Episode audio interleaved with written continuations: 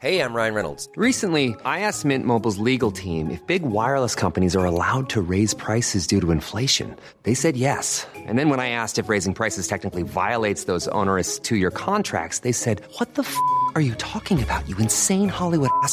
So to recap, we're cutting the price of Mint Unlimited from $30 a month to just $15 a month. Give it a try at mintmobile.com slash switch. $45 up front for three months plus taxes and fees. Promo rate for new customers for limited time. Unlimited more than 40 gigabytes per month. Slows. Full terms at mintmobile.com. Let's go! Welcome to Startcast, your friendly startup podcast from the neighborhood. Everything from how to launch, fund, build, execute a startup, tips, interviews with successful founders, and so much more with Flo and Max. This is Startcast, powered by Wyra. Max, du nimmst noch nicht auf, oder? Ach, jetzt fängst du an mit Aufnehmen, ey. Aber kannst du das, ich muss jetzt mal kurz meinen Schlafanzug überdecken und meinen Pulli anziehen. Wir haben, äh, Veronika, zu deiner, ähm, zu deinem kurzen Verständnis, wir haben ein paar Blooper immer mal wieder vom Florian mit drin. Das letzte Mal wollte er mit unserem Gast nicht anstoßen, weil er schon Zähne geputzt hatte. Diesmal zieht, überdeckt er sich den Schlafanzug. Und dabei ist er, und dabei ist er der Seriöse von uns beiden. Perfekt. Ich habe ein kleines Kind, ich muss morgen um 5.30 Uhr aufstehen. Ich gehe nach dem Podcast eigentlich, um ehrlich zu sein, direkt ins Bett, deshalb bin ich immer schon fertig. Ähm, Ich hoffe nur, dass du nicht während des Podcasts schon direkt einschläfst. nein, nein, nein. Nein, nein, nein. Nein, Ich vor bin allem zu interessiert. voll. Ich ähm, starte schon mal einfach rein. Das Gespräch be bewegt sich ja dann eh meistens in die richtige Richtung. Währenddessen, Veronika, vielen, vielen Dank, dass du da bist, dass du dir die Zeit nimmst. Liebe Zuhörer, wir starten in die äh, 24. Folge vom Startcast. Ähm, sind jetzt ziemlich genau ein Jahr dabei und wir haben immer coolere Gäste und endlich haben wir es wieder geschafft, eine coole Gründerin, eine coole Frau im Podcast zu haben, die auf der einen Seite ein bisschen was zu ihrem Unternehmen erzählen darf, auf der anderen Seite aber auch ein bisschen was zu sich erzählen darf. Und ähm, wir sagen immer Female Empowerment, wir halten es auch hoch, auch wenn wir uns da letztes Jahr ein bisschen schlecht geschlagen haben. Und äh, aber dieses Jahr machen wir das ganz gut. Veronika, tausend Dank nochmal, dass du da bist. So viel schon mal von mir. Sehr gerne. Ähm, normalerweise starten wir mit einem Zitat rein.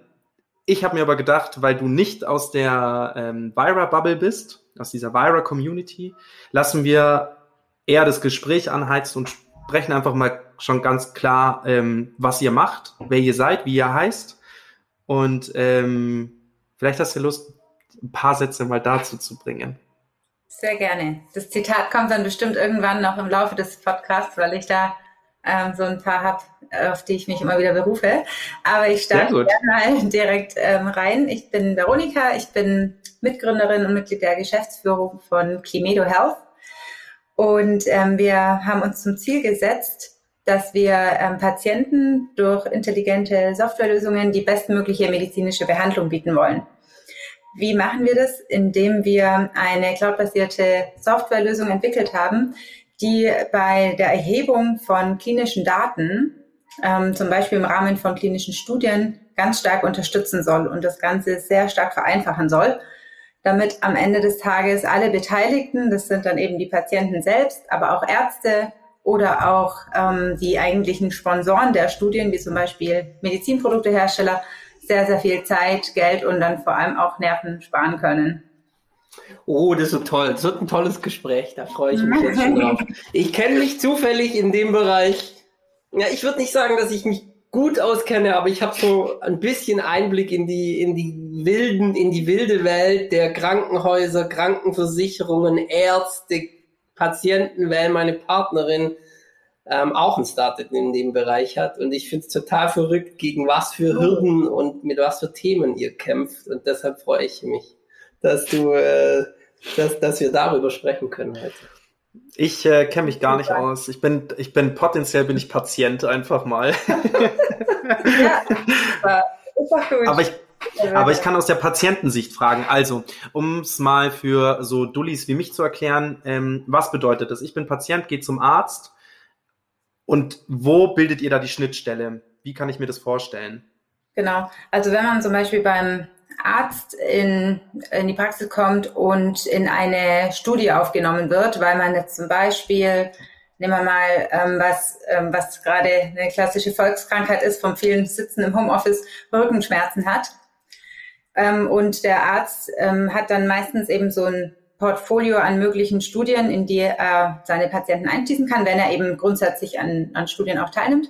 Und dann würde er dir vielleicht davon berichten und wenn du sagst, du hast da grundsätzlich Interesse daran mitzumachen, dann ähm, würde er erstmal äh, dich sozusagen nochmal befragen und ähm, nochmal Daten erheben zu den Einschluss- und Ausschlusskriterien, von denen man immer spricht. Also man müsste erstmal herausfinden, ob ähm, du an der Studie mitmachen darfst, ob du das bestimmte Alter erfüllst. Meistens ähm, muss man da zwischen 18 und ähm, ja, je nachdem, ähm, ob es dann eher für jüngere oder ältere Patienten ist, eine bestimmte mhm.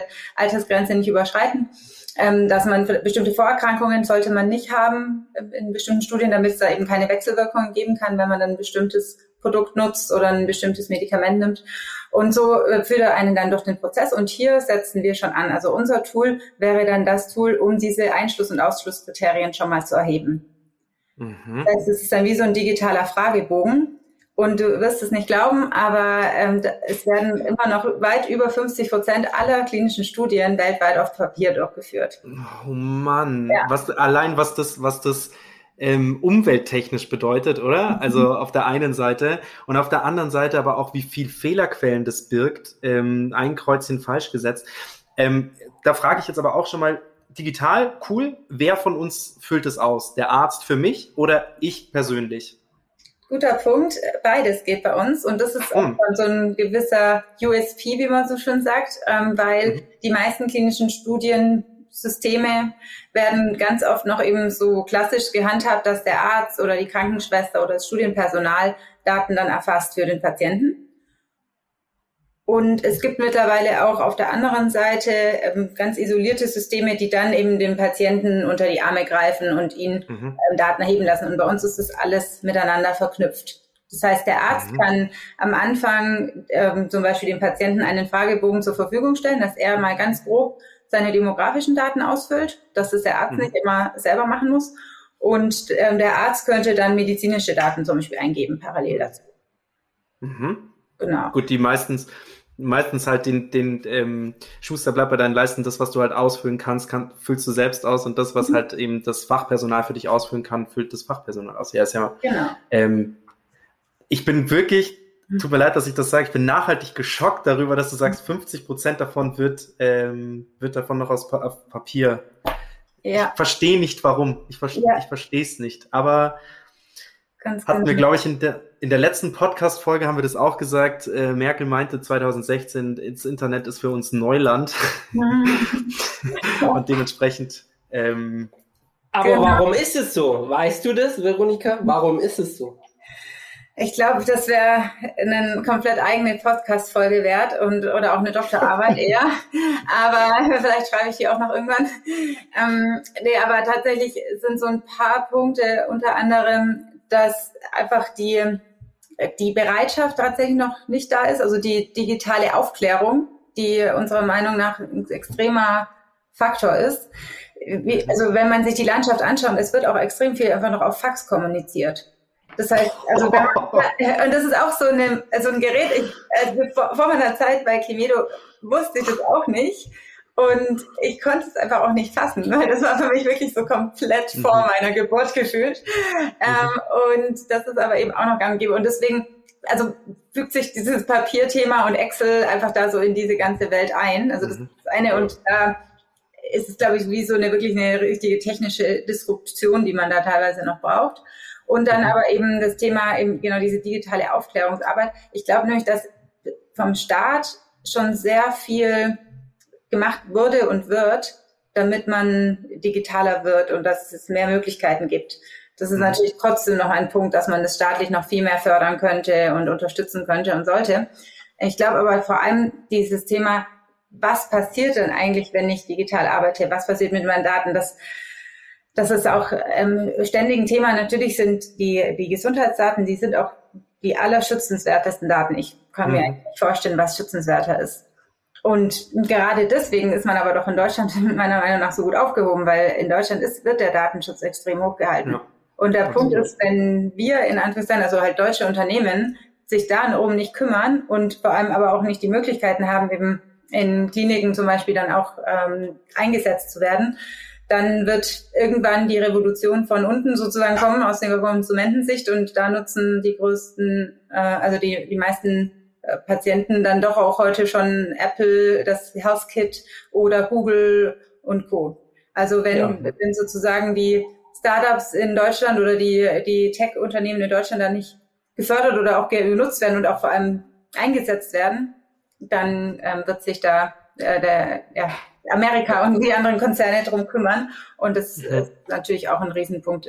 ich glaube, du machst, du hast gerade einen ganz guten Punkt gemacht von äh, oben, also von den Anbietern oder von den Konsumenten. Ich glaube, dem Konsument ist es leider manchmal dann egal und er nutzt das, was billiger ist oder einfacher. Ich glaube, einfacher ist das richtige Wort. Mhm. Ähm, und, und wenn die, die Institutionen zu starr sind, dann, also dass das Angebot nicht kommt, dann bestimmt halt der Nutzer praktisch am Ende, was er macht. Und mhm. ich habe noch ein paar Fragen inhaltlich, die sich da in dieses Themengebiet auch einfügen.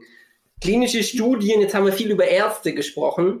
Ihr macht aber nicht nur, also wenn, ich glaube, die Zuhörer an Ärzte denken, denken viele an Allgemeinärzte, die so niedergelassen irgendwo sitzen, aber es geht bei klinischen Studien auch um Studien, die Krankenhäuser, Unikliniken aufnehmen. Ist das korrekt? Ja, ganz genau. Ja. Genau. Und, und in, dem, in dem Zusammenhang dann auch die Frage, wer, wer bezahlt euch denn? Mhm.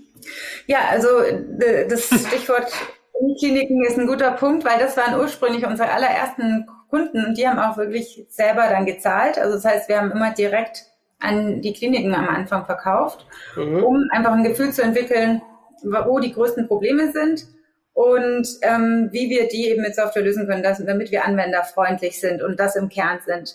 Und dann haben wir unser Portfolio sozusagen irgendwann ausgeweitet in Richtung Sponsoren, weil das sind dann letztlich, also Sponsoren sind in dem Fall dann die ähm, Industrie, also Pharma- und Medizintechnikunternehmen, die ihre Produkte selber herstellen.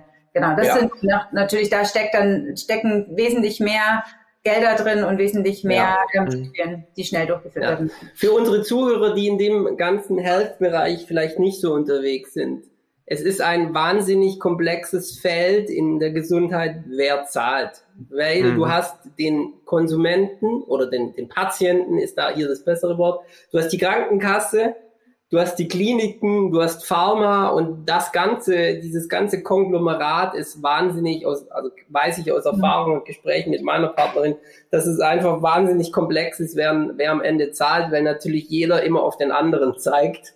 Äh, und äh, genau, und das wahnsinnig schwer ist. Ich habe noch eine Anschlussfrage. Wir haben gerade über Innovation gesprochen und ihr merkt beide, ich bin, äh, das ist, äh, da fühle ich mich wohl in dem Themenbereich. On ähm, fire. Ja, ja, und Veronika, du musst mir allerdings mit dem Wort jetzt gleich helfen. Mhm. Es gibt doch dieses Krankenhaus Zukunftsversorgungsgesetz oder wie heißt es richtig?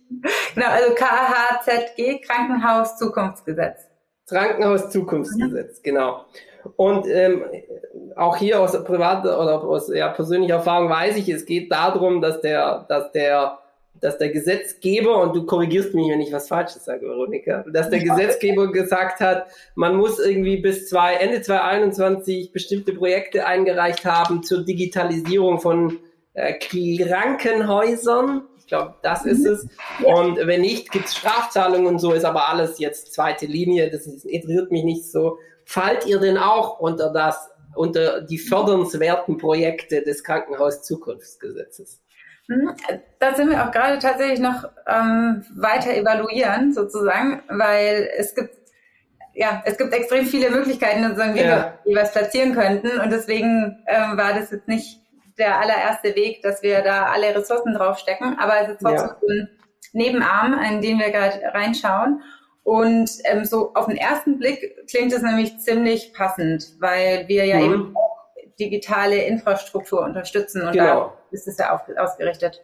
Ja, und, und warum ich frage jetzt für euch auch ist, weil ähm, auch hier weiß ich aus, äh, aus äh, Zuhören, ähm, Lauschen, äh, was äh, das wohl es bisher so ist, dass extrem wenig Projekte beantragt wurden. Mhm. Ähm, und bis Ende 2021 müssen die allerdings beantragt werden. Und deshalb wollte ich dich nur darauf hinweisen. Mhm. Äh, vielleicht, wenn ihr da drunter fallt, die Krankenhäuser suchen händeringend einfache Projekte, die sie da reinpacken können, weil mhm. sie nichts finden. Und das, was sie finden, ist wahnsinnig kompliziert. Und da ist sogar dann so weit der Gedankenprozess, dass manche Krankenhäuser sagen, lieber zahle ich die Strafzahlungen, die der Gesetzgeber da eingebaut hat, als dass ich irgendwas digitalisiere, weil das eigentlich teurer für mich ist. Ja, oh je, aber das wäre ja auch ein Armutszeugnis, ne? Wenn sie dann eher die Strafzahlungen in Kauf nehmen. Aber ja, guter Hinweis, werde ich mal ja. mitnehmen. Business Development. ja. Okay. Cool, Entschuldigung, dass ich gekapert habe. Alles Max. gut. Ich habe ich hab tatsächlich auch eine Frage und zwar, dies hat sich jetzt ergeben aus dem, aus dem Gespräch, was du ihm gesagt hast, aus der Frage beziehungsweise der Vorfrage von Florian, wer bezahlt euch denn?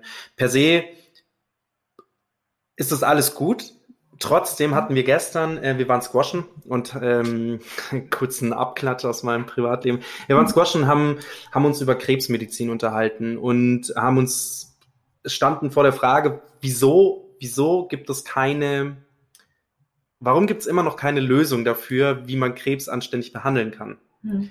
So, natürlich gibt's Wege, aber es gibt keine richtige, ähm, so. Und da war ein Freund von mir dabei, dessen Eltern sind Ärzte und er meint halt, ja, die Pharmaindustrie ist nicht daran interessiert, dass Krebs geheilt wird. Krasses Statement. Mhm. Ich war so dahinter gestanden und habe gesagt, okay, also wenn das mein Ansatz wäre, wie ich an die Pharmaindustrie mhm. rangehe, ähm, das ist für mich sehr schwierig, ähm, da könnte ich nicht mehr richtig aufstehen, weil dann würde ich mich ja hinter allem umschauen. Ja. Ein ähnliches Gefühl habe ich aber trotzdem auch mit dieser ganzen Impfgeschichte, was die Leute jetzt gerade haben. Also so eine Problematik mit dem, mit dem Impfen und einfach so, das ist so eine riesige ethnische Debatte, die da mhm. aufgeladen wird. Und meine Frage ist, wenn man einen Sponsor hat, der sozusagen aus der Pharma-Richtung ähm, kommt, mhm. wie stark muss man sich denn dann vor seinen Kunden rechtfertigen? Mhm vor, vor den Ärzten dann zum Beispiel in dem Fall meinst du, vor den Nutzern? Ja, und, Oder? genau, also vor mhm. den Nutzern, genau. Mhm. Mehr jetzt tatsächlich Patient, weil ihr sagt, weil wären es jetzt nur die Ärzte, die glaube ich haben noch mehr Einblick in die Pharmaindustrie und genau. haben viel mehr Durchblick, wie was funktioniert. Aber wenn man jetzt sagt, okay, man wird gesponsert von einem Pharmakonzern, mhm. wie stark muss man sich da rechtfertigen? Also in dem Fall ist es tatsächlich ja so, dass es ja wirklich so ein Gesundheitskonstrukt ist. Und das, was du sagst, das ähm, habe ich auch immer wieder mal gehört, dass es so eine, mhm. ähm, ja, eine Aussage ist, die meiner Meinung nach bestimmt in gewissen Bereichen vielleicht mal hier und da ähm, einen klaren in Incentivierungsfehler hat mhm. sozusagen. Mhm. Ne? Also mhm. weil eben Pharma mit Krankheit Umsatz macht. Ne? Das ist so ein bisschen das Problem daraus. Mhm. Aber ja. ich finde, also ich bin, seit ich da jetzt auch mehr in den Markt reingeschaut habe und für mich war das damals der ausschlaggebende Punkt, warum ich bei Clemedo auch einsteigen wollte. Das war im Sommer 2017. Da hat Novartis die erste ähm, Zelltherapie gegen Leukämie veröffentlicht sozusagen und den Fast Track gewonnen. Und da hatte äh, sozusagen das Unternehmen, also Novartis, und woran jetzt auch mittlerweile extrem viele andere erfolgreich geforscht haben, viele Pharmafirmen, eine Möglichkeit entdeckt und dann eben auch auf den Markt gebracht, damit man mit einer einzigen Zelltherapie, die man eben ähm, an, an dem Patienten, an seinem äh, sozusagen ja, Zellen direkt durchführt, den mhm. Krebs komplett heilen kann. Also das heißt, man braucht eine einzige Therapie und nicht eben zig Chemotherapien. Mhm. Das heißt, das ist ja, ich finde, meiner Meinung nach geht es sehr stark in Richtung komplett heilen. Absolut. Und ja. ähm, deswegen finde ich, das ist, also und dann, wenn man aber dann wieder den ökonomischen Faktor dahinter nimmt, so eine Therapie mhm. ähm, haben sie verhandelt 450.000 Euro für eine Therapie. Also das sieht man auch mal, dass es sozusagen jetzt nicht nur eben um die Welt zu verbessern gemacht wurde, sondern weil mhm. wir auch einen klaren monetären Wert dahinter gesehen haben. Aber mhm. trotzdem ist es sozusagen ein Anreiz, eben auch für den Patienten dann eben Krebs mhm. zu heilen. Und es mhm. wurde dann auch über Erstattung gesprochen. Das heißt, dass sich das mhm. dann auch in Zukunft mehr Patienten le leisten können. Mhm. Es, also ich finde, das ist schon ein klares Indiz in die Richtung, dass man eben mit beiden Anreizen, also dem sozialen Faktor und dem ökonomischen Faktor, trotzdem mhm. insgesamt Gutes für die Gesellschaft tun kann. Und deswegen finde ich solche, solche klaren und krassen Statements immer ein bisschen schwierig. Also ich Absolut, finde, ich auch. Ich, ja. Hm. Vielen Dank. Tut mir leid, dass ich das so krass formuliert habe. Ich wollte es jetzt nicht irgendwie, ich wollte es nicht überspitzt darstellen. Es war nur gestern mhm. eine Diskussion und ich wusste, dass wir heute drüber reden. Ja, und du gibst, du bist dein, dein, dein, dein Ansatz zu dem Ganzen, das wirklich Licht bringt da, dahinter und mhm. Hoffnung spendend, dass ja. es eben nicht so ist. Aber ich bin ähm, ein sehr emotionaler Mensch und sehr blauäugig, sage ich manchmal mhm. auch, und naiv, was manche Dinge angeht. Und man stellt, man hinterfragt dann halt. Also ich hinterfrage mhm. nicht, ich hinterfrage super oft und alles tausendmal, aber mhm. bei der Medizin, es gibt für, für mich so ein paar ähm, Säulen, sowas wie die Judikative oder eben auch die, die Medizin, das ist für mhm. mich so, das, das darf nicht bröckeln. Weil ja. wenn das für mich bröckelt, dann, dann sind meine Säulen, auf die ich selber mich irgendwie oder meine, meine Werte, auf die ich die stütze, dann bröckeln die. Und ja. für mich hat Medizin und auch Ärzte haben für mich einen, einfach eine, eine Rolle, die steht über vielem mhm. und nicht, nicht jetzt in der Gesellschaft, sondern die mhm. steht einfach über dem, dass manchmal ähm, ja, dass, dass solche mhm. Debatten eigentlich nicht aufkommen dürfen. Und deswegen meinte ich, ich bin gar kein Verschwörungstheoretiker oder irgendwie sowas. Es gab mhm. nur einfach diese Debatte gestern und ich finde das spannend okay. und ich finde, war mir wichtig, dass, ja, und war mir total wichtig, dass mhm. du eben jetzt auch genau das sagst, dass du sagst, ja, du kennst den, du kennst diesen Kampf, ihr kämpft den selber mhm. und es gibt andere mhm. Ansätze dahinter. Und dass du jetzt auch nicht gesagt hast, okay, die machen es for free, sondern ja, die haben dann monetären Wert dahinter. Genau, Vielen das finde ich auch. Vielen Dank. Ja, Vielen sehr, sehr gerne. Dafür. Und vielleicht abschließend dazu, der, der Punkt ist ja auch, dass wir eben auch eine gewisse Transparenz in den ganzen Prozess bringen wollen. Ja. Weil ja. letztlich ähm, ist das, was Studien, also klinische Studien ermöglichen, sind die Sicherheit und Leistungsfähigkeit von Medikamenten zu beweisen. Und das hm, habe ich, mir hier, hab ich mir hier aufgeschrieben. Äh, Transparenz. Ja, genau. Und das cool. ist eben cool, dass, dass wir da eben genau auch diese, äh, dieses Licht da ins Dunkel bringen für die Patienten ja. und dadurch dann zum Wohl der Patienten sorgen. Ja, und das ist wichtig. Ich glaube auch deswegen seid ihr, ähm, ist euer Unternehmen auch so wichtig, nicht nur wegen den Studien, sondern auch grundsätzlich ähm, Werte zu vermitteln und wieder rauszubringen und zu sagen, schaut mal, was da passiert, das ist ähm, Gläsern, also was mit mhm. euch passiert, ist Gläsern, nicht für die ganze Welt, aber für euch ist es Gläsern mhm. und ihr könnt komplett einfach in die Studien einblicken und wir helfen euch, wir führen euch dadurch. Ist natürlich auch ein großes Commitment von beiden Seiten, aber mhm. ähm, ja, Schön. dann würde ich in unsere erste Kategorie springen und die heißt Key Facts. Mhm. Facts or facts? Well, where are the facts? Facts or facts? It's the moment for Key Facts.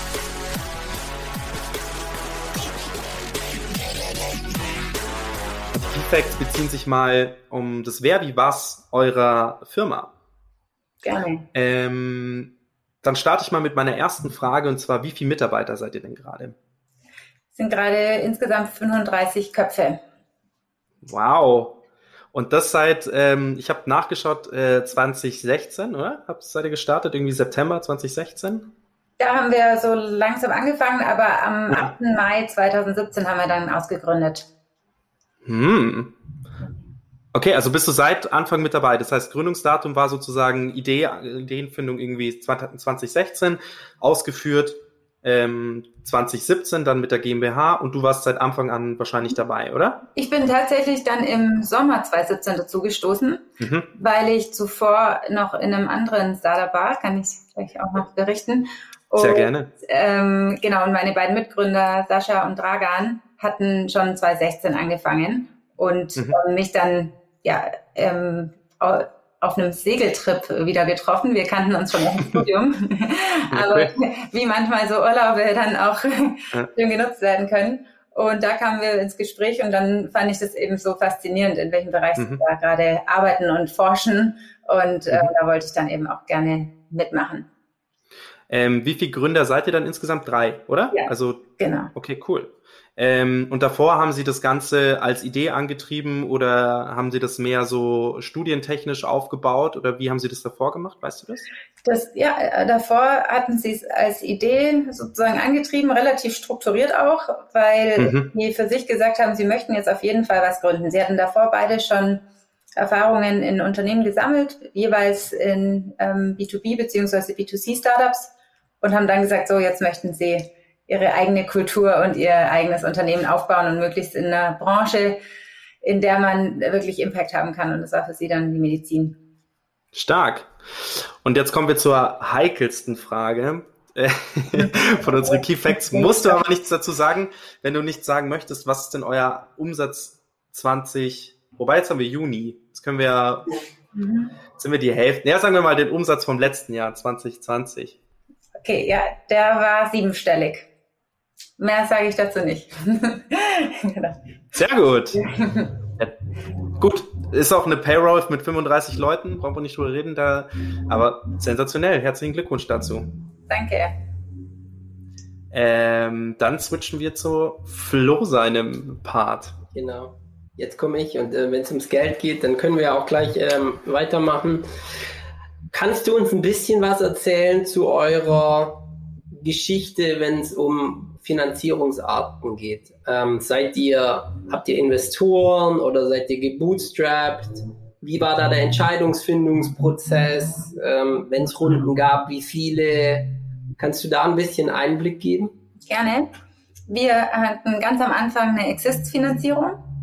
Das heißt ah, dann am Anfang sozusagen staatlich finanziert und haben daraus heraus dann auch direkt noch mehr oder weniger parallel eine Finanzierung von EIT Health bekommen. Ist ja auch eine europäische Institution, also auch ja. öffentliche Gelder, was echt super war. Und da haben wir wirklich auch damals schon unser Netzwerk ganz toll aufbauen können. Also das war wirklich super. Das war neben Geld eigentlich auch wirklich sehr wertvoll bezüglich potenzieller erster Pilotprojekte und anderen Kontakten einfach in die Branche.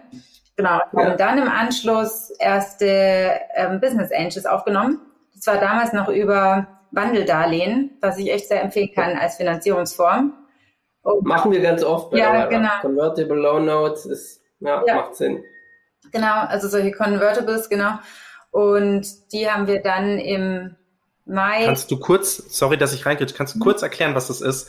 Weil unsere Zuhörer sind von so bis so und ähm, mhm. weiß man immer nicht. Sorry, dass ich da, aber nee, ich bin immer da so ein bisschen der, der Fragen-Honk. Ja, sehr gut. Nee, ist wirklich. Wir sind äh, fachsimpeln wir hier in irgendwelchen Serien. Nee, und zwar ähm, geht es darum, dass man dann eben relativ prag oder sehr, sehr pragmatisch, ehrlich gesagt, auch Geld von Investoren oder eben Business Angels aufnehmen kann. Man unterschreibt da vielleicht, weiß nicht, fünf bis achtseitigen Vertrag ja, ja ist es nicht, ne? Ja. ja. Ähm, das ist wirklich in der äh, in der Notarwelt extrem wenig und muss eben auch nicht zum Notar gehen, sondern ähm, kommt, also unterschreibt letztlich eben einen Darlehensvertrag, wie man ihn von der Bank kennt, aber nur, dass es eben ähm, Eigenkapital beziehungsweise äh, noch zu konvertierendes Eigenkapital ist, sagen wir so.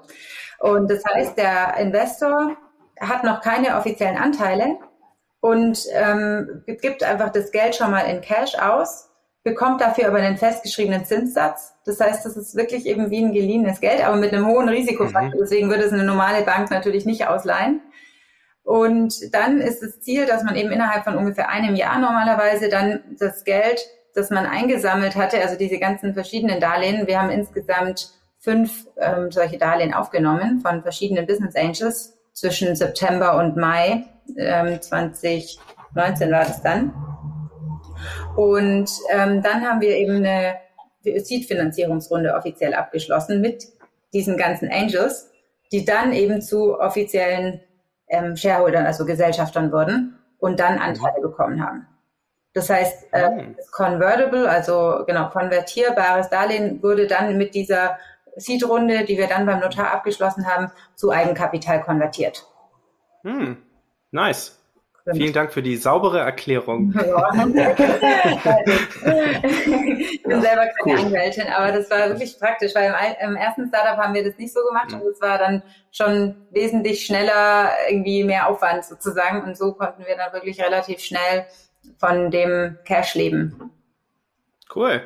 Ja, sehr cool. Also ihr habt dann ähm, ähm, Exist, dann institutionelles Geld, dann Business Angels über Seed-Finanzierung, über Convertible Loan Notes gemacht.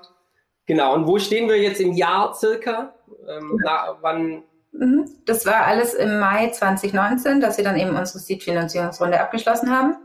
Und dann ähm, hatten wir ja noch so ein halbes, dreiviertel Jahr, wo wir dann auch weitere Kundenverträge abgeschlossen haben langsam unsere Mitarbeiterzahl gesteigert haben und dann kam Corona Mhm. Und ähm, also jetzt um es erstmal kurz abzuschließen bezüglich Finanzierungsrunden haben wir seitdem keine mehr aufgenommen, weil wir uns jetzt über unsere Umsätze gerade schon finanzieren können. Mhm. Wow. Ja. Cool. Wahnsinn. Okay. Aber kann gut sein, dass wir in Zukunft da nochmal eine größere Runde planen werden, damit man einfach nochmal Wachstumskapital aufnehmen kann. Ja, das wollte ich gerade fragen, ja. Ähm, genau, die, wenn ihr dann, es hat sich auch schon so angehört, wie wenn ihr nochmal eine Runde plant, weil du ja meintest, dann kam Corona, dann habt ihr eure. Runde ein bisschen verschoben, das Geld war dann auch, ich glaube, das Geld ist wieder locker, aber dann war der Markt kurz trocken. Ähm, und, und jetzt sammelt, wollt ihr wieder einsammeln und erzähl mal ein bisschen, wenn du willst und kannst, äh, für was ihr das plant. Also wollt ihr praktisch an der, an der Plattform selber, ich denke, ihr habt ein Plattformmodell, wollt ihr an der Plattform weiterarbeiten mit dem Geld oder in Wachstum neue Märkte stecken? Was habt ihr damit vor?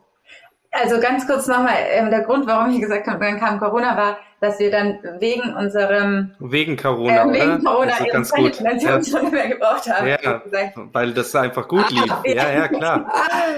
Also das aber, dachte ich mir eben auch. Also ich dachte eben auch, dass, aber, dass ihr ein, also wir hatten es auch in der letzten Folge, ihr seid ein Corona-Profiteur, auch wenn ich dieses Wort absolut nicht leiden kann, aber ja.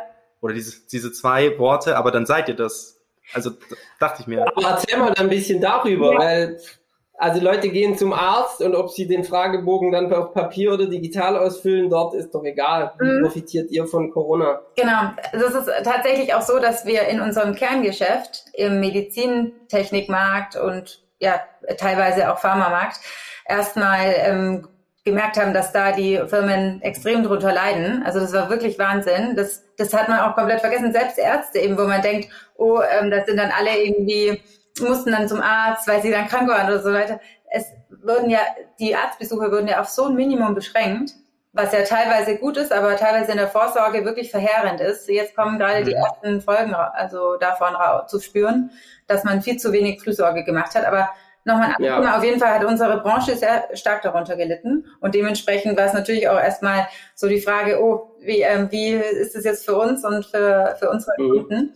Ähm, dann haben wir aber eben in, uns schon direkt im März 2020 zusammengetan in unserem Team. Wir waren damals erst zwölf Leute und haben dann wirklich ganz schnell ähm, verschiedenste Use Cases angeschaut und Möglichkeiten, wie wir jetzt eben in der Pandemie unterstützen können und sind dann auf den Zweig gekommen, dass wir ja mit unserem vorhandenen Tagebuch das eben Patienten nutzen können, um eben Angaben zu ihrer Befindlichkeit und ihren Symptomen zu machen im Rahmen von Studien, dass wir das eins zu eins übertragen können auf die Kontaktpersonennachverfolgung. Das heißt, dass da auch, wenn Gesundheitsämter Patienten oder Kontaktpersonen in häuslicher Quarantäne jeden Tag befragen möchten und müssen, wie es ihnen geht und ob sie Symptome haben, dann haben wir gemerkt, oh Gott, das läuft auch alles noch telefonisch und über Papier und haben dann gesagt, hey, hallo, äh, wir haben hier schon was, wir müssen es nicht erst entwickeln, wollt ihr das mhm. nutzen?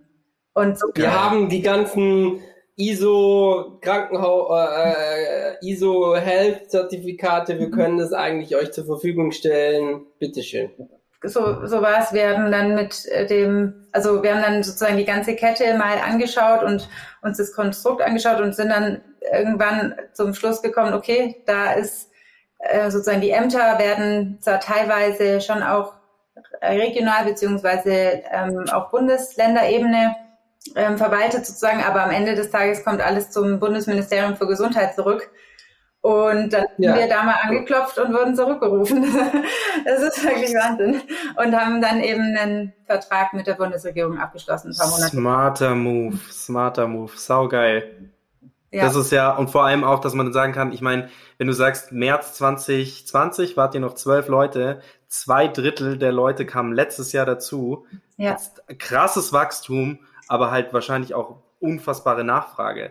Mhm. Weil da, da klopft natürlich nicht nur jedes große Krankenhaus an, sondern da könnte ja jeder kleine ähm, Dorfarzt bei euch anfragen, weil jeder diese Problematik hat. Mhm. Richtig, ja, also jetzt geht es los. Also jetzt, nachdem wir dann sozusagen den, ja, sozusagen diesen nächsten Arm aufgebaut haben im, in den Gesundheitsämtern, haben wir dann halt auch gemerkt, dass jetzt die Digitalisierung dann auch mehr und mehr Einzug in anderen Bereichen mhm. hält, eben auch, wie du sagst, in Praxen und Krankenhäusern. Das ist das ist jetzt gerade so am wirklich kommen. Also die Leute und die Firmen mhm. ähm, haben sich jetzt als wirklich neu positioniert und hat viel durchgerüttelt, sagen wir mal so. Aber ich glaube, das also in der in unserem Kernsegment sozusagen der Industrie, da müssen sich die Unternehmen noch noch finden. Aber ähm, wir sind da sozusagen deren Partner und können sie da auch ein bisschen an der Hand nehmen und ihnen da helfen, auch auf der Digitalisierungsreise. Und da hoffen wir jetzt, dass cool. es sich abgeht bald.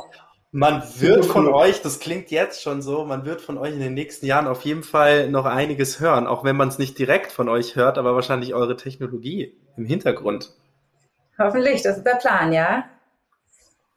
Nice. Nicht schlecht, nicht schlecht. Ich wollte passt auch schön, was du gesagt hast. Voll. Denn ich wollte jetzt ähm, auch ein bisschen was über Produkt ähm, erfahren. Ähm, jetzt hast du allerdings schon was erzählt, und zwar was äh, Witziges. Ihr habt also praktisch einen zweiten Arm aufgemacht äh, mit, mit, oder während Corona, indem ihr sagt, naja, wir machen nicht nur Studien, und wir, sondern wir geben das Tagebuch auch den Gesundheitsämtern zur Verfolgung von, Inf oder zur, nicht mhm. Verfolgung, sondern zur zur Dokumentation des Zustands der Erkrankten oder der, der in, die, derer, die in Quarantäne sind. Richtig. Kann man das so sagen? Beides, ja, genau. genau. Ja. Und die, die, und ihr wollt auch beides aufrechterhalten, weil die Frage ist natürlich schon, wie es jetzt weitergeht mit äh, Covid oder mit Corona. Oder ist mhm. das, sagt ihr, machen wir jetzt ein Jahr und dann war's das. Konzentrieren wir uns auf unser Kernmarkt, stampfen wir ein, das Produkt. Mhm.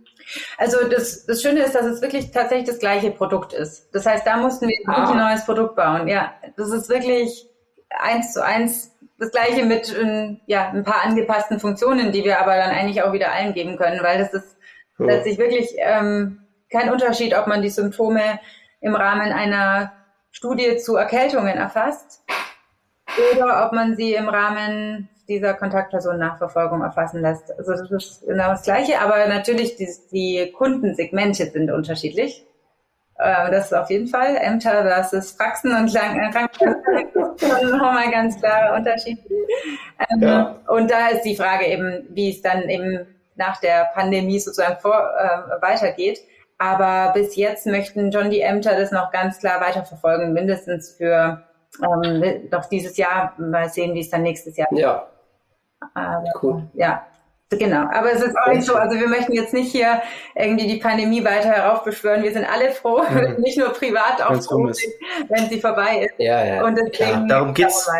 Genau. Darum geht's ja, darum geht's ja letztendlich gar nicht, sondern einfach nur, dass aus einer Not heraus eine Technologie genutzt wird, die man auch schon hätte vorher nutzen können und auch hier wieder die Pandemie fungiert als Megafon für eine Technologie, die schon längst da sein hätte sollen, wo sie jetzt ist oder wo sie jetzt langsam hinkommt. Dementsprechend ist es ja auch so interessant äh, mit der Pandemie. Und auch darum, oder auch da kann man wieder sagen, Gott sei Dank lebt man in Deutschland, weil Deutschland ist nämlich so ein Land, das nicht nach einem Jahr sagt Ciao, sondern die sagen dann, wir mhm. probieren es jetzt auf jeden Fall noch mal ein Jahr weiter aus, weil wir sind fürsorglich. Mhm. Und einmal drin und einmal drin ja. sollte man, sollten die manche Behördengänge oder manche Wege auf jeden Fall einfacher sein. Selbst wenn es nur ähm, ist, schaut mal, wir haben hier schon äh, mit euch zusammengearbeitet, das wäre jetzt der, die nächste Idee, die wir, die wir hätten, wo wir verbessern könnten. Mhm. Lasst uns das doch mal gemeinsam anschauen. Ja, ja cool. Doch, absolut, das wäre möglich.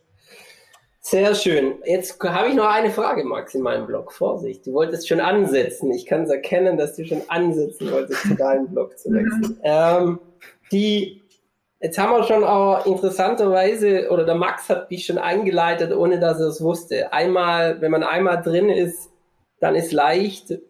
Du hast darüber erzählt, dass, dass ihr auch jetzt Sponsoren, also Pharma als Kunden habt. Auch hier weiß ich aus äh, persönlicher Erfahrung, dass der, die Sales Cycles unfassbar sind. Mhm. Ähm, aber wenn man mal drin ist, ist meistens gut. Ähm, wie, wie geht ihr da vor im Marketing? Ähm, was ist da auch euer Plan? Das interessiert, äh, wie ihr das Pro oder wie, wie ihr das Kernprodukt weiter vermarktet. Kannst du uns da ein bisschen Einblick geben? Mhm, gerne. Also ähm, was wir, worauf wir wirklich besonders Wert legen, was uns aufgefallen ist, weil einfach die Branche da auch sehr starken Bedarf hat, aber auch sehr stark darauf achtet, ist so ein eine Art Community aufbauen und ein Netzwerk zu bilden. Weil es ja. hat man richtig gemerkt, dass also die Forschungsbranche ist zum Beispiel ziemlich stark vernetzt und da gibt es eben Kongresse und Möglichkeiten.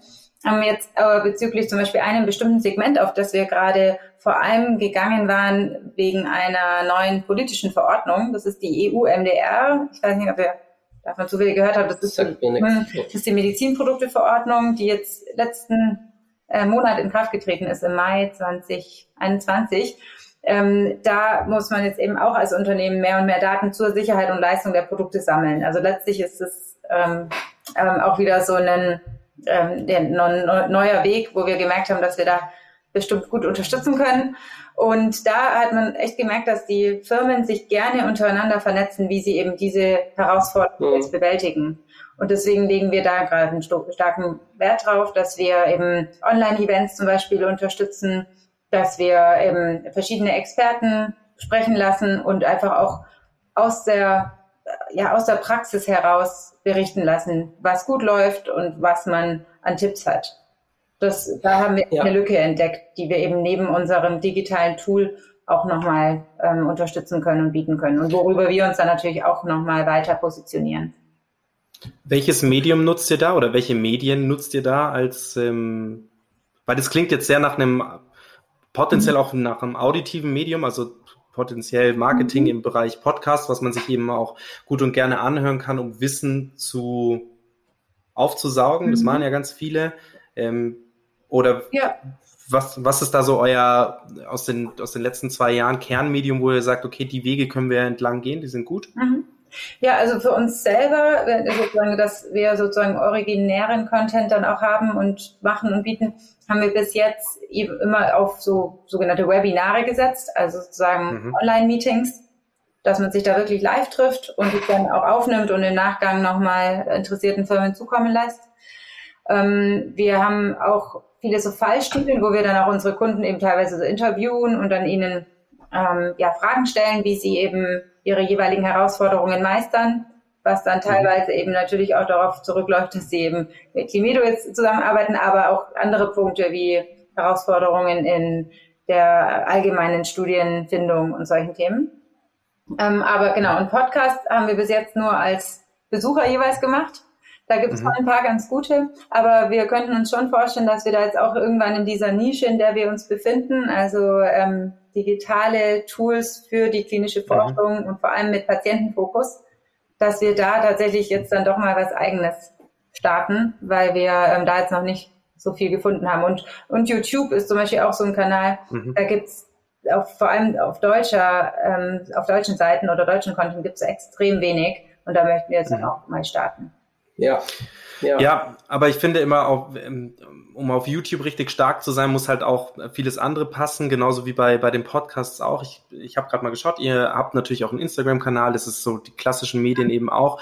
Ähm, eine Sache, die ich nur sagen möchte, macht den Podcast.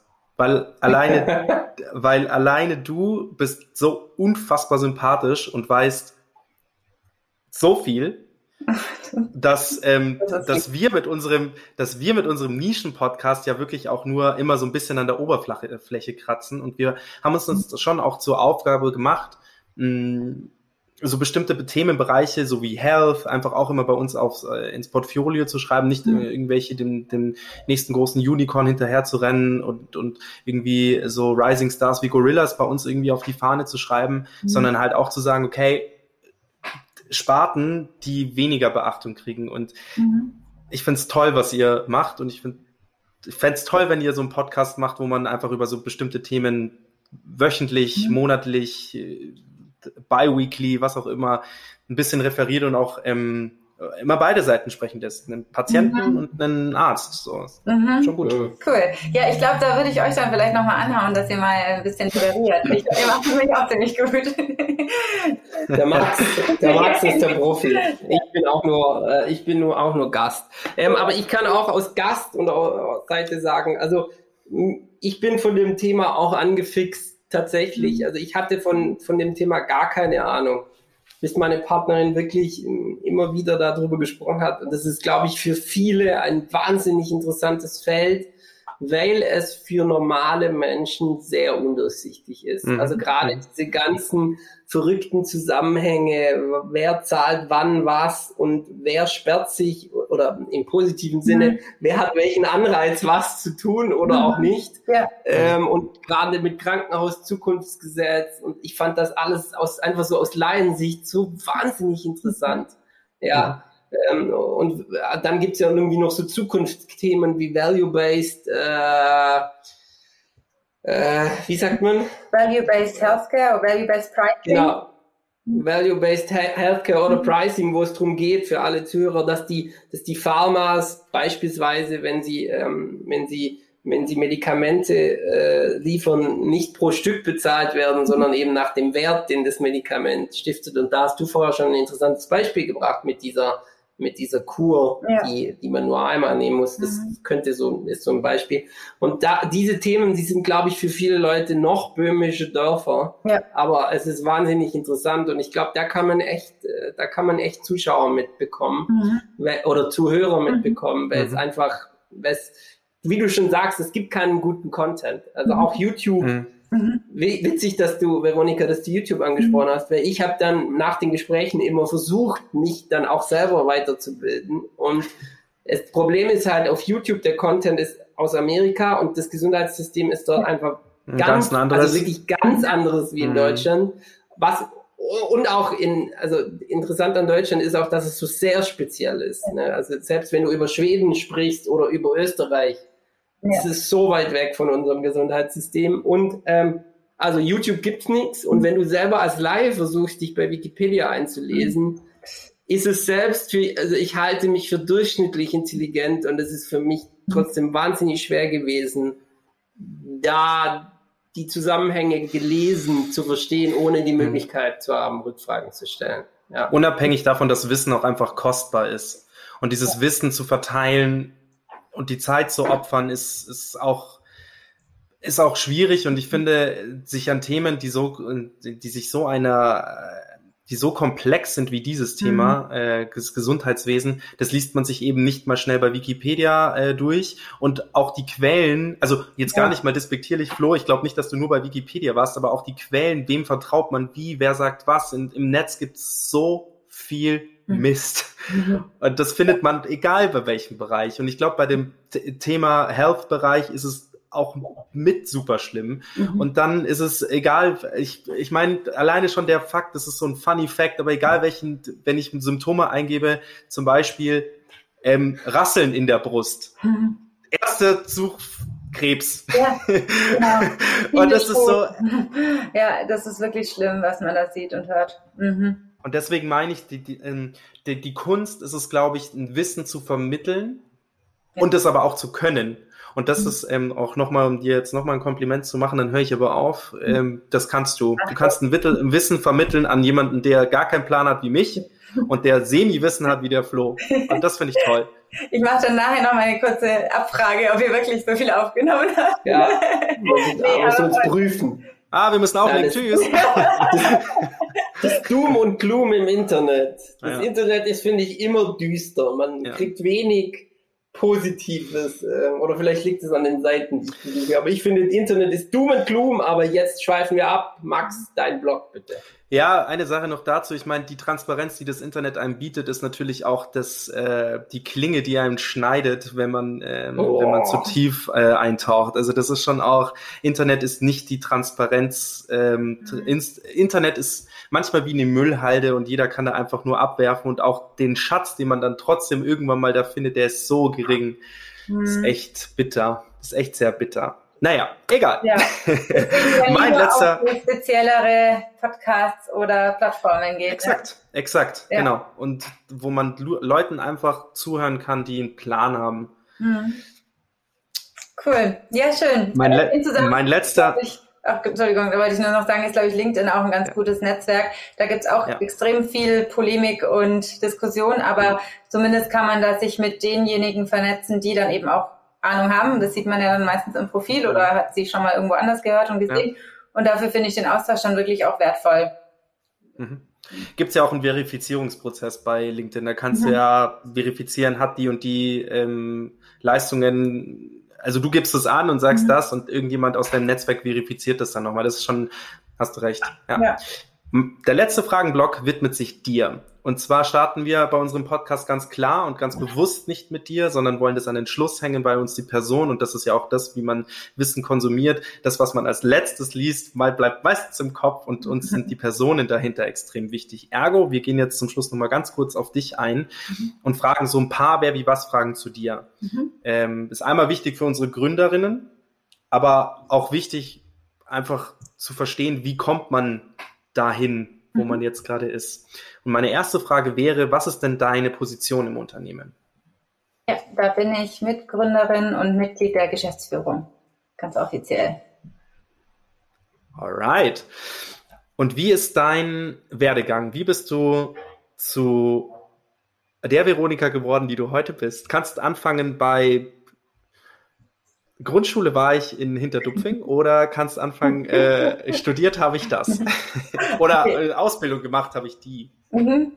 Okay, also vielleicht so Mittelweg, weil ich glaube, es ist wichtig, dass ich schon als Schülerin im Ausland war. Also tatsächlich hat mich das dann schon immer fasziniert. Der, der internationale und Globalisierungsgedanke. Ich war mit 16 in Neuseeland auf Schüleraustausch, habe dann auch Global Business Management studiert in Augsburg, da wo ich auch ursprünglich herkomme wollte eigentlich okay. schon zum Studio. Woher genau? Woher genau? Hauenstetten? Ja, ich komme aus, ich komme aus Untermeitingen. Ah, ja, witzig. Oh, da ist das PM. Ja, war ich auch öfter mal. Möchte ich jetzt auch nicht verheimlichen. Ähm, aber macht okay, cool. Spaß. Genau, aber ähm, ich war dann eben öfter im Ausland, habe dann aber in dem mhm. Studium gemerkt, dass mir da so ein bisschen die digitale äh, Komponente fehlt tatsächlich auch oder so ein bisschen dieses Thema so Technologiemanagement, Innovationsmanagement. Bin deswegen dann zum Master nach München an die LMU und habe da BWL im Master gemacht, zusätzlich aber dann auch ähm, Technologiemanagement am CDTM angefangen. CDTM kennt man, glaube ich, in München ganz gut. Hoffentlich auch mittlerweile deutschlandweit mehr und mehr. Das ist das Center for Digital Technology and Management. Und das hat mich tatsächlich am allermeisten geprägt, weil ich da sowohl dann nochmal wirklich die vollkommene Gründungsfreude bekommen habe und Lust daran, ähm, weil ich halt einfach gesehen habe, wie andere ähm, CDTMler eben dann auch erfolgreich schon gegründet haben. Und ich plötzlich aus dieser Hirngespinsterei, die ich schon als Kind ehrlich gesagt hatte, dass ich mal was eigenes haben will, ähm, wurde es plötzlich alles so total konkret, dass es eben auch wirklich möglich ist und dass man eben auch einen Tech äh, Konzern theoretisch eben fast schon starten kann. Genau. Und dann ähm, bin ich deswegen direkt aus dem Studium heraus mit zwei Kommilitonen vom CDTM in die erste Gründung reingetaucht und das war dann eben Nuclino. Das ist ein Business Management Tool. Auch ähm, sozusagen die Möglichkeit, dass man digital zusammenarbeitet, dass man Wissen austauscht, dass man alles transparenter macht. Also ein bisschen das zum gemeinsamen Nenner da, aber eine komplett andere Branche natürlich. Mhm. Ja. Spannend. Ja. Und was ist daraus geworden?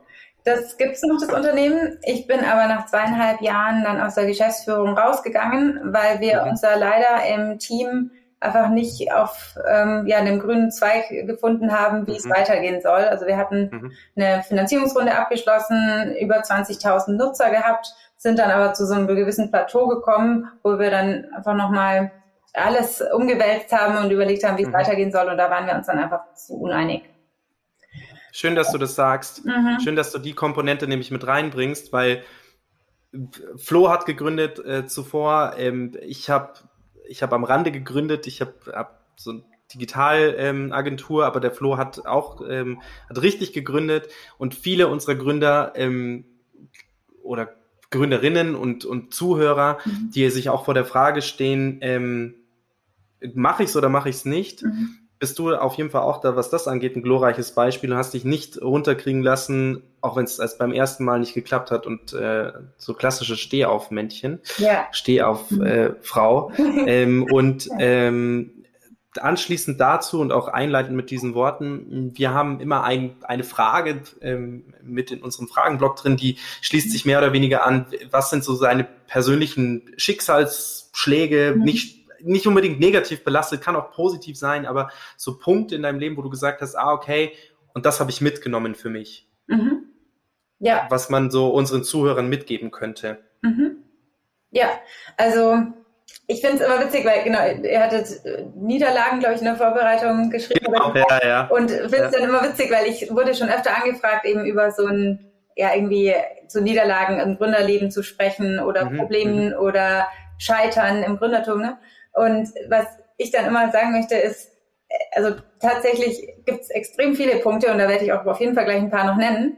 Aber ich finde es Mhm. wirklich interessant, dass mir aufgefallen ist, und das ist äh, dich äh, nur eine Phrase, dass ich da, also immer, wenn etwas wehgetan hat sozusagen oder wenn was wirklich schwierig war, dann habe ich daraus so viel mehr gelernt, dass ich mittlerweile Mhm. mir manchmal so denke, oh, also wenn da jetzt irgendwas ähm, schwierig ist, dann sehe ich das wirklich eher als Herausforderung. Und das macht, also ich merke mittlerweile einfach, dass es so eine extreme, also so ein Hassliebe ist gegenüber Schicksalsschlägen oder, Mhm. oder Problemen, ähm, Mhm. weil man, weil es tut ja dann wirklich weh und deswegen möchte man es natürlich nicht mehr nochmal erfahren und deswegen schaut man, dass man Mhm. das in Zukunft auf jeden Fall verhindert.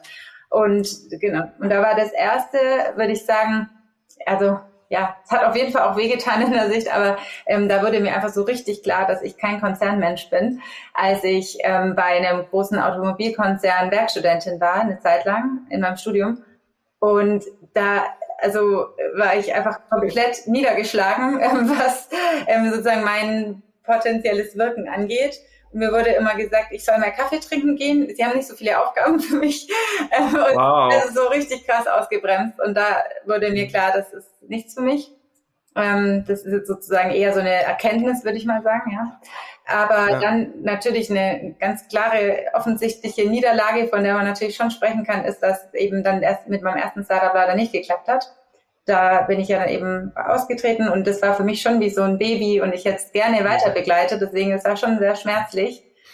Aber dadurch konnte ich halt ähm, dann viele Punkte, die wir so gelernt haben, auch mitnehmen in meine nächste Gründung, die sich ja dann da relativ nahtlos angeschlossen hat. Und ich frage mich schon manchmal so, wo ich jetzt stehen würde, wenn ich damals irgendwie nicht Wenn du noch da wärst. wäre. Ja, Mhm. genau. Mhm. Witzig, das frage ich mich auch immer. Mhm. Das ist eine witzige Frage. Das ist, äh, habe ich auch. Ähm, weil, also, ich finde Gründen jetzt, wenn ich so im Nachhinein drauf gucke, ist schon schmerzhaft, immer. Ja. Also, ich habe zweimal gegründet, ich fand es beides mal, ist nicht nur geil, ist schon auch fast über 50 Prozent schmerzhaft. Also, ich vermisse nicht, kein Geld zu haben, so ganz am Anfang. Mhm. Ich vermisse, ich vermisse nicht, dass man, dass ich nicht, na, ich schlafen kann nachts Mhm. weil ich mir so Sorgen, Gedanken mache. Ich vermisse nicht sechs Tage, ich habe teilweise sechs Tage in der Woche Ja. zwölf Stunden gearbeitet. Äh, vermisse ich gar nicht. Mhm. Ähm, aber, aber witzig, ich frage mich die gleiche, ich stelle mir ganz oft die Mhm. gleiche Frage. Das bringt jetzt, das hat mich schon verändert. Ähm, Ja. Und ich habe schon sau viel gelernt. Mhm. Das ist schon sau viel gelernt. Aber ich stelle mir auch oft die gleiche Frage, wo wäre ich, wo würde ich stehen, wenn ich nicht, wenn ich es nicht gemacht Mhm. hätte. Ja. Und ein guter Punkt, sorry, ein, ein letzter Punkt noch dazu. Ähm, ich finde es echt interessant, dass du sagst, ähm, ja, die ähm, Sechs-Tage-Woche und äh, das, äh, der, der wenig Schlaf. Aber da denke ich mir auch manchmal so, also wir haben früher, also eine Zeit lang haben wir extrem ähm, viel, also wirklich auch am Wochenende gearbeitet. Und da hat sich einfach rausgestellt im Nachhinein, dass es überhaupt nichts bringt. Also das ist äh, wirklich für mich so ein Experiment. Und äh, jetzt, ich muss auch immer wieder mal am Wochenende noch was nachholen, aber zumindest treffen wir uns nicht vor Ort, also jetzt auch, also auch. Corona nicht. Und das hat so viel Leichtigkeit reingebracht, dass ich gemerkt habe, das ist einfach viel, viel besser so. Und Ja. ähm, aber trotzdem möchte ich auch nicht mehr mit meinem Ich vor vier Jahren tauschen, als ich ganz am Anfang auch dann zum Beispiel wieder von Pimedo stand, weil es hat immer alles so seinen, seine Spannung und seinen Reiz am Anfang. Aber ich finde, alles hat dann so seine Zeit. Und jetzt gerade finde ich Ja. total cool, dass wir jetzt in so einer neuen Phase sind. Die ist bestimmt nicht einfacher und in drei Jahren werde ich mir denken, oh Gott, zum Glück bin ich nicht mehr in der Phase. Aber ähm, ich finde es einfach irgendwie cool, dass da so viel Bewegung drin ist. Und ich glaube, das macht schon Ja. auch ein bisschen so äh, ge- gewissermaßen irgendwie auch süchtig nach so neuen Reizen und Ja. neuen Spannungen. Das, das muss man, glaube Ich- haben als Gründer. Ja. Ich meine, du hast einen ganz interessanter Punkt vorher gesagt. Wenn mich die Leute immer fragen, ich muss, ich bin mittlerweile, ähm, Gott sei Dank oder leider in der Situation, wo ich öfters mal ein Interview geben muss. Oder, ja, also keine Ahnung, ob man es Dreh nennen kann. Und dann äh, habe ich eine PR-Schulung bekommen und ich muss immer, ich, die Dame sagte mir, die war echt gut, man muss immer mit so einem Aufhänger beginnen. Und ich beginne immer damit, dass ich sage, ich bin der CEO der Vira und das ist mein absoluter Traumjob. Es stimmt. Ja. Und warum ich das sage, ist, weil die Vira bietet mir halt die Möglichkeit, eigentlich mein eigenes Königreich zu haben. Ich bin ja außerhalb des Konzerns und trotzdem habe ich die Sicherheit des Konzerns und bin dort eingestellt. Ähm, ähm, aber warum es so schön ist, ist, ich kann erschaffen. Also ich, hab, ich liebe es zu erschaffen. Mhm. Und, und, und deshalb hat, das hat mich auch gründen lassen und so. Und ich glaube, das ist das, du kannst halt, wenn das Erschaffen ist, dann ist es langweilig. Ja, also man, man, wie du sagst, ist so eine Sucht. Ne? Mhm. Ne? Man erschafft man, man, man arbeitet da auf diesen Punkt hin und man muss Probleme beseitigen und man macht sich Gedanken und man schläft schlecht und dann hat man es erschaffen und dann geht so das Ding los, ja, aber wie, wie kann ich es jetzt geiler machen? Mhm. Ja. und ich glaube, das ist so, und deshalb fühlst du dich auch ausgebremst. Ich, ich, ich sage jetzt einfach, ich glaube, das verbindet Leute, die gründen, mhm. ähm, uns drei möglicherweise. Ähm, und deshalb kann ich auch dein Gefühl nachvollziehen. Dieses Konzernding, es geht, selbst wenn du einen normalen Job hast, es gibt ja auch Jobs, wo du in Teams bist, die jetzt nicht sagen, geh Kaffee trinken. Das gibt's mhm. ja auch. Aber du tust dir halt wahnsinnig schwer zu erschaffen. Mhm. Weil es ist das meiste erschaffen und meistens geht's nur um Aufrechterhalten. Mhm. Und das hat mich so wahnsinnig demotiviert. Und du machst, und ich war zum Beispiel bei Porsche im Group Accounting. Und das ist wahnsinnig toll. Das ist ein toller Job. Mhm. Und ich habe so wahnsinnig viel gelernt. Und ich überlege mir, vielleicht mache ich es irgendwann wieder. Aber du machst halt eine Sache. Du machst eine Sache. Ja. Und ähm, als Gründer und auch als COO, ähm, was glaube ich dein Titel auf der Website ist. Auf ähm, Englisch, ja, genau. ja. ja. Du machst ja tausend Millionen Sachen, ganz mhm. ehrlich. Schöne, schöne Sachen, aber auch Scheißsachen, weil der Chef oder die Chefin oder die Chefetage entgegen der allgemeinen Meinung äh, äh, wenn man auch mal ganz ehrlich ist, schwimmt die Scheiße nämlich nach oben, mhm. weil keiner es entscheiden will. Ja. Mhm. Geschäftsführer und, ähm, heißt nicht automatisches Ticket für Porsche fahren und Ibiza Urlaub. Das, äh wenn ich, wenn ich Leute, wenn ich Leute hire, jetzt rede ich lang, ich weiß schon wieder. Wenn ich Leute hire, sage ich zu denen immer vor kurzem bin ich in der Vira rumgekrochen und habe, weil unsere Glos überlaufen sind, ähm, auf meinen Knien jetzt auch nochmal ganz deutlich Pisse aufgeputzt. ähm, wenn das die Aufgabe, wenn das das glamorous Geschäftsführerleben ist, dann tausche ich gerne mit ihnen. Nein, was ich ihnen immer sage ist, wenn ich das machen kann, dann können das auch andere machen mhm. oder auch ihr machen. Ich spreche sie dann direkt an, aber das ist so nur ein kleines Beispiel. Dennoch ist es wahnsinnig schön, weil man erschaffen, das macht Spaß. Das ist die Sucht. Ich oder? Ja. Also die, ich, ähm, ich glaube, woran, also ich versuche es kurz ähm, bei mir noch ähm, nachzubauen, weil ich arbeite sieben Tage die Woche auch. Mhm. Sieben Tage Warum? die Woche, sieben Tage die Woche sind's nur, weil ähm, kreative Prozesse nicht an, keinen Anfang und kein Ende haben. Genauso yeah. wie ein Zufriedenheitslevel.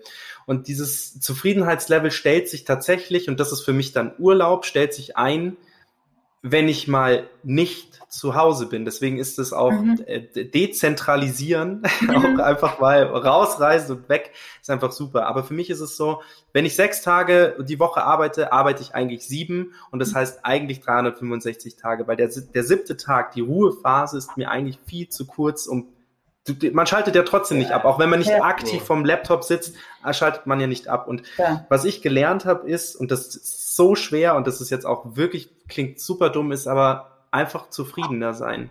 Mhm. Und diese Zufriedenheit auch damit, sich immer zu challengen und auch zu wissen, okay, leiste ich genug, mache ich genug, mhm. aber auch einfach mal einen Punkt zu machen und zu sagen, die Woche war richtig gut mhm. und ich lasse, ich, ich lasse es jetzt einfach mal ähm, sein und höre am Samstag auf und nehme mir meine zwei Tage Ruhephase und mhm. starte dann mit, am Montag durch, weil dieser Stress, ähnlich wie du sagst, dieser Stress, den ich dann auch wenn ich jetzt noch den einen Tag mehr arbeite, der zahlt sich am Ende nicht aus. Mhm. Nie. Ja. Also hat sich bei mir noch nie ausgezahlt. Finde ich nicht. Mhm. Finde ich nicht. Ich finde, das ist nicht richtig. Da widerspreche ich euch beide. Ich glaube, es zahlt sich aus. Also, es zahlt sich jede Minute aus. Aber halt vielleicht nur mittel- und kurz, äh, kurz- und mittelfristig. Sind wir doch ehrlich, wenn ich Samstag und Sonntag arbeite, arbeite ich mehr weg. Mhm. Und wenn es nur E-Mails beantworten ist, dann können die Leute, die am Montag kommen, direkt weiterarbeiten. Aber was Mitarbeiter kommen Montag, die kriegen die Antworten, die können gleich weitermachen. Gut, aber was bleibt auf der Strecke? Mhm. Ja, ja, warte mal kurz. Ich glaube, mittel- und kurz- und mittelfristig ist es definitiv, ist es gut. Der, die Firma läuft besser. Aber ich glaube, Menschen sind keine Roboter und du brennst halt dich selber aus und Gründen vor allem, und ich meine, Veronika, deine Geschichte zeigt es, wie lange dann du jetzt schon dabei bist, ist halt leider ein Marathon. Und, mhm. und wenn du halt am Anfang dein Pulver verschießt, und ich fand das bei mir ganz krass, ich war nach dem dritten oder vierten Jahr, eher nach Jahr drei, war ich so durch, ich war so ausgepeitscht, ich konnte gar nicht mehr denken. Und das war der Preis, den ich für die drei Jahre davor gezahlt habe. Ja. Das, das bringt ja dann wirklich gar nicht machen was. Ne? Das ist dann halt schon so der ja. Punkt, ob man dann nicht ja. lieber auf die Ruhepausen achtet. Ne? Ja. ja. Wir sind am Ende unseres Podcasts angekommen. Veronika, Punkt 1, kommst du wieder? Kommst du in einem Jahr wieder? Hast du Bock? Gerne, gerne. Hat Spaß gemacht mit euch. Voll gut. dabei. Wir würden, wir würden dich nämlich dann gerne mal zum wir planen es jetzt schon länger, die Zuhörer sind wahrscheinlich super gelangweilt schon davon. Ja, wir, wir sagen es immer. wir planen Themen, Wochen, Folgen, ähm, wo wir ähm, ganz explizit mehrere Gründer vielleicht zusammenwerfen, die im ähnlichen Gebiet oder nicht aus, noch nicht mal aus dem ähnlichen Gebiet, aber selbe Interessensfelder ähm, haben, zusammenzuwerfen, um noch mehr und noch tiefer in Themen einzutauchen. Weil jetzt hatten wir ein super richtig cooles Gespräch, aber ich glaube, man kann darauf aufbauen und kann in, in einem Jahr sagen, mit der Erfahrung, die wir alle irgendwie in einem Jahr zusammen nochmal gesammelt haben, können wir nochmal ähm, zusammen antreten und dann halt äh, zum, zum Thema Health nochmal sprechen. Und ich, hiermit die Einladung von Flo und mir, hast du Bock, in einem Jahr nochmal zu kommen? Ja, mache ich doch gerne. Du bist, das machen. Du bist zu tätowiert, Max. Das sieht man doch gar nicht. Doch, du hast vorher so deine Arme hochgenommen, dann dachte selbst ich, Wahnsinn. Wie ich tätowiert bin, oder? Ja. Ja, ja genau. Und ähm, die zweite Frage ist, sucht ihr aktuell Leute? Du sagst, es ist ein, ein, Wachstum bei euch und wir nutzen unsere Plattform natürlich nicht nur für uns, sondern natürlich auch für euch. Und wenn ihr Leute sucht, wo könnten sie die, könnten die sich denn bewerben? Sehr cool, ja. Wir suchen tatsächlich gerade in so ziemlich allen Bereichen, die man sich vorstellen könnte. Also wir möchten unser Team im Tech-Bereich erweitern. Das heißt, wenn jemand ja, unter den Zuhörern ähm, gerne Software entwickelt, äh, entweder im Frontend oder Backend, kann er sich gerne melden oder auf unserer Website mhm. schauen nach Stellen. Wir suchen im Business-Bereich auch nach vielen Leuten, zum Beispiel Business Development. Das ist, sage ich immer, ist so das äh, klassische was man machen sollte, wenn man selber überlegt zu gründen. Das ist wirklich perfekt, weil wir haben gerade lauter so kleine Taskforces bei uns im Unternehmen für komplett neue Bereiche und Ideen, so wie letztes Jahr zum Beispiel die Idee mit den Gesundheitsämtern entstanden ist. Das war mhm. eben basierend auf so einer Business Development Idee, ähm, wo dann wirklich mhm. auch damals ein Praktikant ähm, ganz stark mitgewirkt hat. Das heißt, das ist ja. das Beste. Also Business Development ist da immer ein super Stichwort. Und für die Zuhörer noch, für die Zuhörer noch, ich zum Beispiel, ich hasse Sales und Business Development und all das. Und ich musste das aber in meinem Startup machen, weil man es machen muss, Klar, wie du schon sagtest. So. Ja. Und es ist schon eine Schule fürs Leben. Ich bin froh, dass ich es nicht mehr so machen muss, aber es ist auf jeden Fall eine Schule fürs Leben. Danke für die Motivation, ja, ey. Danke.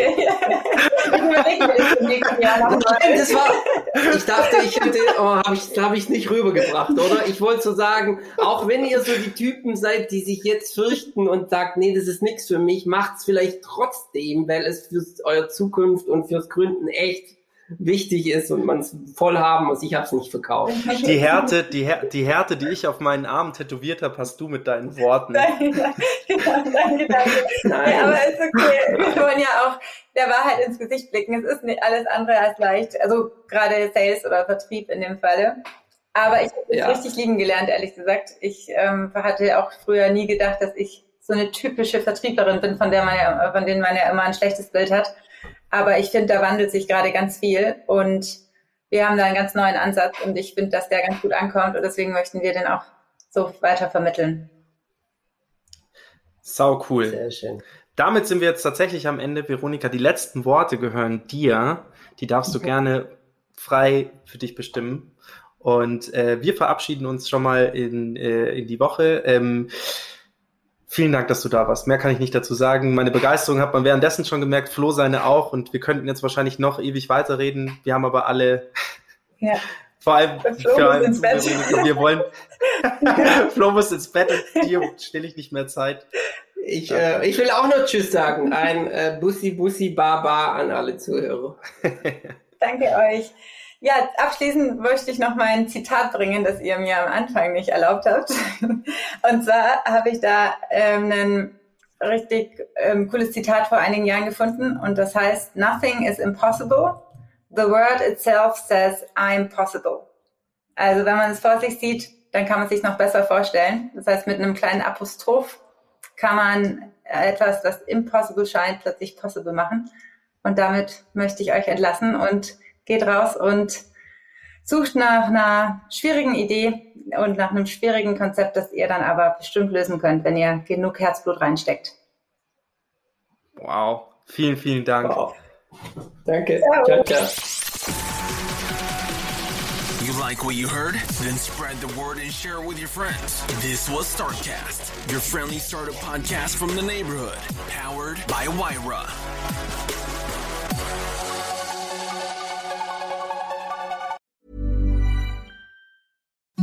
Imagine the softest sheets you've ever felt. Now imagine them getting even softer over time. That's what you'll feel with Bowl and Branch's organic cotton sheets. In a recent customer survey, 96% replied that Bowl and Branch sheets get softer with every wash. Start getting your best night's sleep in these sheets that get softer and softer for years to come. Try their sheets with a 30-night guarantee. Plus, get 15% off your first order at bowlandbranch.com. Code BUTTERY. Exclusions apply. See site for details.